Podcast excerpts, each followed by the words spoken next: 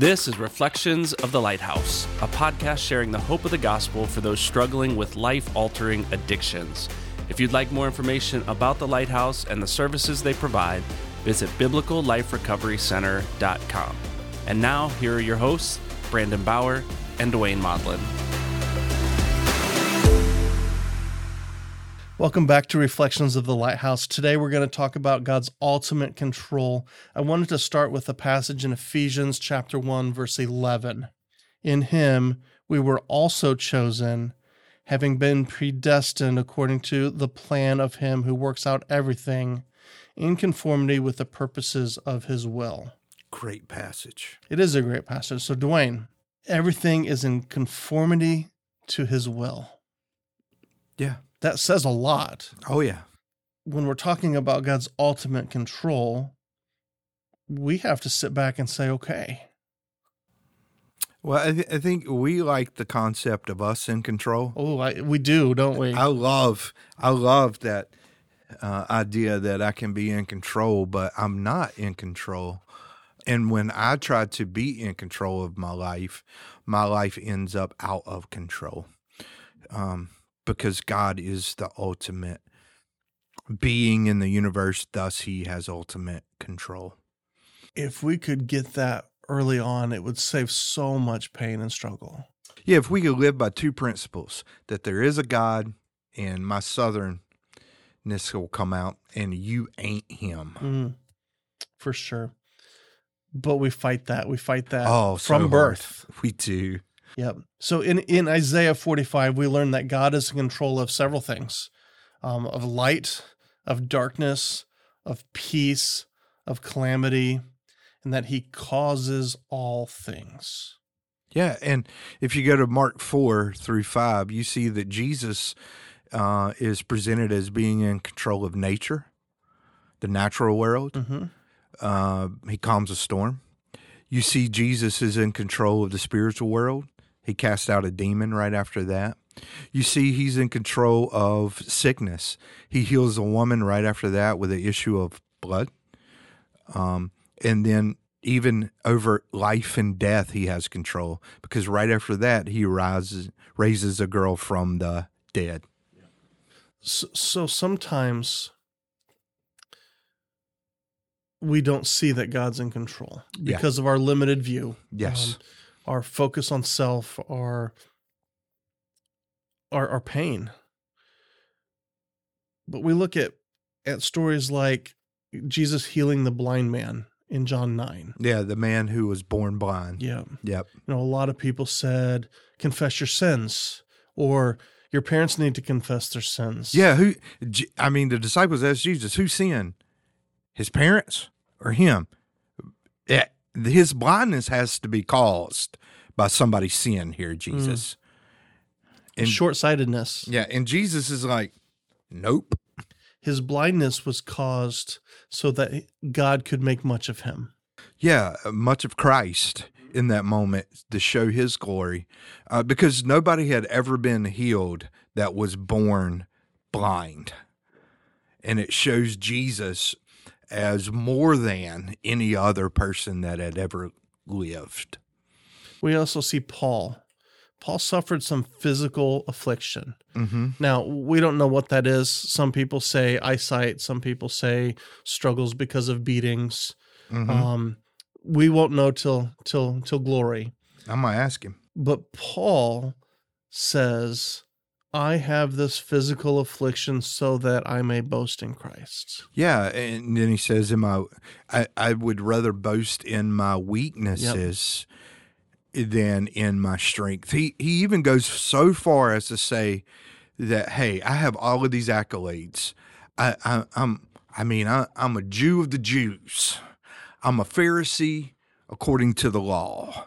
Um, I he trained under one of the greatest rabbis during that time, and Paul says, I count that all as dung."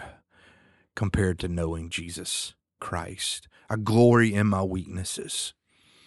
So if we extrapolate all this, God's ultimate control, God's put authorities over us. Yes. And we, again, being control freaks, we don't like authorities. Nope. But they're there and they're put there by God Yes. for a purpose. Uh, we, we see in scripture the the evil and the kind rulers Yes. are put over us. So we see in scripture um, that God puts pastors and elders over us uh, to to listen to to guide our hearts. Yes. Um, for wives, He puts husbands over over them to guide their hearts, and Mhm. and and for kids, parents, and for all of us governing authorities Yeah. and employers. Now, even even if they don't agree with us politically, God still put them in authority over us Yeah. in his ultimate control. Amen. And by the way, uh, no matter where you lean politically, you should be praying for those leaders. Absolutely. Um, One of the struggles that I have uh, in today's very political climates yeah. is believers mocking Oh, yeah. our authorities. While sometimes I read those and I think, oh, that's funny or that's clever. In reality, it's shameful Yeah. because we're mocking God's ultimate control. Yeah. God knew that we'd have good presidents and bad. Absolutely. God knew that we'd have good parents and bad parents. And he actually raises up those leaders. I know you say we vote, um, but God has a way of working things out according to his ultimate control. yes. So rather than mocking, I would I would resoundingly say pray. Yeah, I, I think um, also God gives whatever nation, whatever kingdom, the leaders that they want Mhm. and deserve. If it's a righteous king, that's what the people want. If it's an unrighteous king, and thus consequences. yes, So so that doesn't mean we're to follow them into disobedience against God. no, but I think Paul was pretty clear that wherever they're not calling us to disobedience to God, that we are to obey those authorities. So so I was working on this last night and I was talking to my kids about this and uh, one of my sons said, "Well, what if you asked me to do something against God?" And I looked at him and I said, "Have I ever done that?" He said, "No, but I'm preparing for it." Um, Great. Good word. G- Good. good. That good had to be that had to be Sawyer. Uh, it was Sawyer. I wasn't going to mention his name, but you threw him under the bus. I did. I knew it had to be him. but we often have Christians say, "Well, I'm not going to pay my taxes because a portion of it goes to something I don't agree with." Yeah. But Scripture calls us to pay our taxes. Yeah. It Ren- doesn't call us to hold a percentage back because we don't agree with everything. uh, render to Caesar the things that are Caesar's and render to God the things that are God's. But it calls us to follow Christ, and if a if a unbelieving authority tells us to do something in direct contradiction to God's word, Particularly saying that we cannot preach the gospel. Um, the apostles are arrested, particularly John and Peter. They are brought in before the religious leaders of the day, and they are commanded to not preach in the name of Jesus, to not heal in the name of Jesus. And they asked the simple question Who should we obey here in this topic, you or God? Um, when it comes to the gospel and gospel issues, we obey God. mm-hmm. Um, as as a pastor, there's certain things that I cannot do that our culture says I should do, Mm-hmm. um, and I will obey God in those moments. So we're we're pretty spoiled here in America, Yes, but I'm watching the political climate of Yeah. places like Canada Mhm. and Nigeria. and that's bleeding over into It is bleeding fast, but um, they they are saying things like you cannot preach this. yes, you have to submit your sermons in advance. Um, we saw some of that during the COVID epidemic with certain states, and um, a lot of pastors bowed to that, Yeah. and a lot of pastors didn't. yeah, Any stopping of the spread of the gospel, yeah. We obey Christ there. we obey Christ. um, we are on his mission go into the world and make disciples that's his mission and um, his mission is superior to all other missions. But in following Christ and not following the authorities, there may be consequences. Oh, there there will be consequences. Uh, I think we're already seeing some consequences in the United States, um, and I think those consequences will intensify if our culture continues in the direction it's going. And again, we are to submit to God's ultimate control um, and trust Him through any adversity there. So we're called to follow authorities. Yeah. But we're called to follow God more. Yes. And if consequences happen, it's God's plan. Yeah. And we trust Christ through the adversity. And He will stand with us. Well, let's even look at the early apostles, Mhm. right? They get arrested, they leave, they join the other Christians, and they start celebrating that they were found worthy to suffer for the name of Jesus Mhm. and the proclamation of the gospel. That's coming our way quick. Yeah, and I think that's the attitude we have to have is that we celebrate those things. Why? Because through the suffering, anytime there's been major persecution throughout church history, the church has exploded. And we celebrate that. And in times of great peace, the church is often a country club. Well, it it, it, you get comfort. Yes. Um, and I tell the guys around here in our program all the time God does not care about your comfort, He cares about your character. And He will bring things in your life to make you uncomfortable to build your character because His goal is to conform you into the image of His Son. Sure. So we look in scripture at, at the story of Joseph. Um, Genesis 45. Joseph um, was thrown into slavery by his brothers Yeah. and sold to Egypt and suffered greatly. And submitted. And towards the end of his life, when his brothers came back and he they bowed before him, Yeah. you'll need to read the story if you're not familiar with it. He said this It was not you that sent me here, it was God. God. For the saving of many lives. Yeah. But even in the middle, we're talking about submitting, right? Because God's in ultimate control. Joseph submitted to Potiphar, Mm-hmm. and Joseph submitted to the jailers when he was thrown in prison. Um, he knew that God was in ultimate control of his life, and he was willing to submit even when it was hard. And look what God did. But when he was called to sin, he stood up. Yeah, he he he wouldn't sin. He wouldn't back down um, for God's kingdom. Yeah, Potiphar's wife, man, she was a handful, wasn't she? Yeah, for sure. For she sure. she kept trying to grab him. What what blows my mind about that whole story is that none of her clothes were ripped, but she was standing there with his cloak, and then she blamed him for trying to rape her, Yep. and he's the one that was abused, and nothing's wrong with her. But here we have a a a man who was sold into slavery as a teenager Yes. who said God ordained that. Yeah. It's fantastic. Yeah. We also see in Ecclesiastes 3 that there's a time, Time for everything. Everything. Every season, time to be born and a time to die, a plan to a time to heal, a time to tear down and build up, a time to weep and a time to laugh, to um, refrain, to mend, to speak, to hate, for peace, love, war. All, all of these things are given to us by God. There's a time for them Yeah.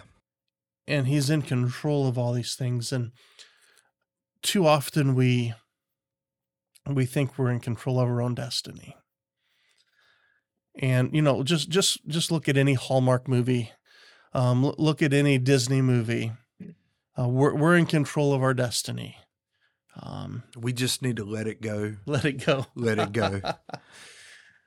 sounds like you have some young girls that like that movie Uh, yes. um there's a time for things but they are all directed by god And our job is to trust God through the process, not to have all the answers, um, not to know everything, but to trust God through those answers. And to know that He is in ultimate control, that the steps of a righteous man are ordered of the Lord. Um, yeah. You, you took my next point. Well, I'm smart.